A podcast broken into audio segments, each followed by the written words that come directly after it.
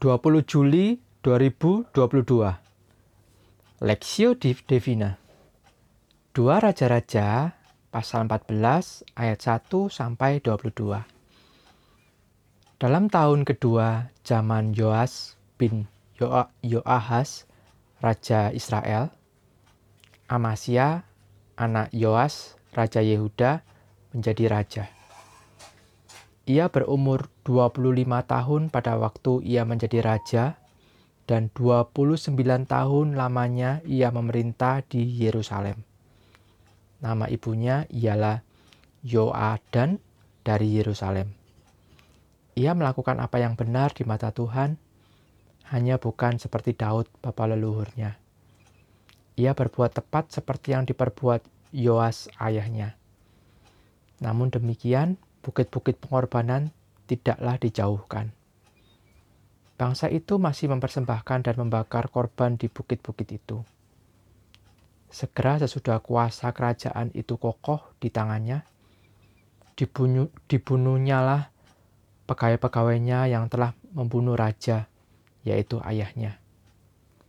Tetapi anak-anak para pembunuh itu tidak dihukum mati olehnya, seperti yang tertulis dalam kitab Taurat Musa di mana Tuhan telah memberi perintah. Janganlah ayah dihukum mati karena anaknya.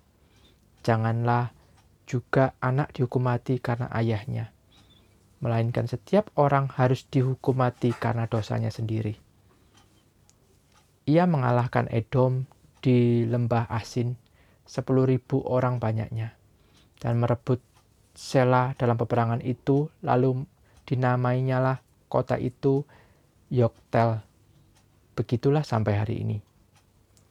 Pada waktu itu, Amasya menyuruh utusan kepada Yoas bin Yoahas bin Yehu, Raja Israel, mengatakan, Mari kita mengaduh tenaga. Tetapi Yoas, Raja Israel, menyuruh kepada menyuruh orang kepada Amasya, Raja Yehuda, mengatakan, Rumput duri yang di Gunung Libanon mengirim pesan kepada pohon aras yang di Gunung Libanon. Bunyinya, berikanlah anakmu perempuan kepada anakku laki-laki menjadi istrinya. Tetapi binatang-binatang hutan yang ada di Gunung Libanon itu berjalan lewat dari sana, lalu menginjak rumput duri itu. Memang engkau telah mengalahkan Edom, sebab itu engkau menjadi tinggi hati Cukuplah bagimu mendapat kehormatan itu dan tinggallah di rumahmu. Untuk apa engkau menantang malapetaka sehingga engkau jatuh dan Yehuda bersama-sama engkau? Tetapi Amasya tidak mau mendengarkan. Sebab itu majulah Yo, Yoas Raja Israel lalu mengadu tenagalah mereka. Ia dan Amasya Raja Yehuda di, di Bet Semes yang termasuk wilayah Yehuda. Yehuda terpukul kalah oleh Israel, sehingga masing-masing lari ke rumahnya. Yoas, Raja Israel, menangkap Amasya, Raja Yehuda. Anak Yoas bin Aha, Ahasia di Betsemes. Lalu Yoas masuk ke Yerusalem dan membongkar tembok Yerusalem di pintu gerbang Efraim sampai ke pintu gerbang sudut, 400 hasta panjangnya. Sesudah itu ia mengambil segala emas dan perak dan segala perkakas yang terdapat dalam rumah Tuhan dan dalam perbendaraan istana raja. Juga orang-orang Sandra, kemudian pulanglah ia ke Samaria. Selebihnya dari riwayat Yoas, apa yang dilakukannya dan kepahlawanannya, dan bagaimana ia berperang melawan Amasya, Raja Yehuda. Bukankah semuanya itu tertulis dalam kitab sejarah Raja-Raja Israel? Kemudian, Yoas mendapat perhentian bersama-sama dengan nenek moyangnya, dan ia dikuburkan di Samaria, di samping raja-raja Israel. Maka, Yerobeam anaknya menjadi raja menggantikan dia. Amasya bin Yoas, Raja Yehuda, masih hidup 15 tahun lamanya sesudah matinya Yoas bin Yoahas Raja Israel. Selebihnya dari riwayat Amasya, Bukankah semuanya itu tertulis dalam kitab sejarah Raja-Raja Yehuda? Di Yerusalem, orang mengadakan persepakatan melawan dia. Sebab itu, larilah ia ke Lakis. Tetapi mereka menyuruh mengejar dia ke Lakis, lalu dibunuhlah dia di sana. Diangkutlah dia dengan kuda lalu dikuburkan di Yerusalem di samping nenek moyangnya di kota Daud segenap bangsa Yehuda mengambil Asarya yang masih berumur 16 tahun dan mengangkat dia menjadi raja menggantikan ayahnya Amasya. Ia memperkuat Elat dan mengembalikannya kepada Yehuda. Sesudah raja mendapat perhentian bersama-sama dengan nenek moyangnya. Benar di mata Tuhan, perspektif. Ia melakukan apa yang benar di mata Tuhan, hanya bukan seperti Daud, bapa leluhurnya. Ia berbuat tepat seperti yang diperbuat Yoas, ayahnya. Dua Raja-Raja, pasal 14, ayat 3. Amasya, Raja Yehuda, dicatatkan Alkitab sebagai salah satu raja yang hidup benar di hadapan Tuhan. Ia melakukan apa yang benar di mata Tuhan, ayat 3. Dalam pemerintahannya, Amasya membawa Israel kembali menyembah dan beribadah kepada Tuhan Allah mereka.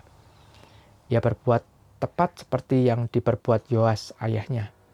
Yang dilakukan Yoas yang dikatakan Alkitab sebagai benar adalah membawa orang persembahan kembali ke rumah Tuhan dan memperbaiki bagian rumah Tuhan yang rusak yang selama ini dibiarkan begitu saja.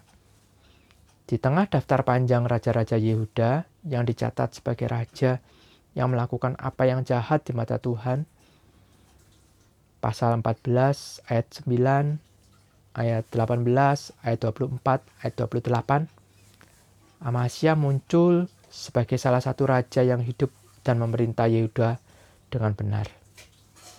Tetapi apa yang Amasya lakukan ternyata tidak sepenuhnya tuntas. Ia melakukan apa yang benar di mata Tuhan, hanya bukan seperti Daud, bapa leluhurnya. Ayat 3. Karena ia tidak menghancurkan dan menjauhkan bukit-bukit pengorbanan yang telah membuat bangsa Yehuda melakukan penyembahan berhala di bukit-bukit pengorbanan. Ayat 4. Selain itu, Amasya juga tidak mau mendengarkan nasihat Yoas, Raja Israel. Ayat 9 pada saat ia menantang Yoas, Amasya menjadi sombong setelah mengalahkan Edom. Amasya pun mengakhiri pemerintahnya dengan kekalahan. Ayat 13. Dan kematian yang tragis dibunuh oleh orang-orang Yerusalem. Ayat 19. Tuhan merindukan dan menuntut kita umatnya untuk mengikuti dia dengan sepen, dia sepenuh hati. Mengikut Tuhan sepenuh hati artinya tidak membuka celah hati secara sengaja pada hal-hal yang menyimpang dari kehendak Tuhan, yang menjauhkan kita dari Tuhan, atau yang menjatuhkan kita ke dalam dosa. Mengikut Tuhan sepenuh hati berarti juga tidak menganggap enteng kesalahan atau dosa kita. Meskipun demikian, mengikut Tuhan sepenuh hati juga bukan berarti hidup tanpa cacat celah di dunia berdosa ini. Sebagai umat tebusan Kristus, mari kita hidup menyembah Tuhan sebagai satu-satunya Allah, hidup benar di hadapannya, dan mengikuti Dia dengan sepenuh hati. Studi pribadi, apa yang dicatat Alkitab tentang Raja Amasya? Bagaimana penilaian Alkitab tentang hidupnya di hadapan Tuhan? Bagaimana dengan hidup saudara? Apakah saudara mengikuti Tuhan sepenuh hati? Pokok doa, datanglah dan mintalah Tuhan memeriksa diri kita. Mohonlah agar Tuhan mengarahkan kita mengikutinya sepenuh hati, mengandalkan dan menyembah Tuhan saja dan hidup makin benar di hadapan Tuhan.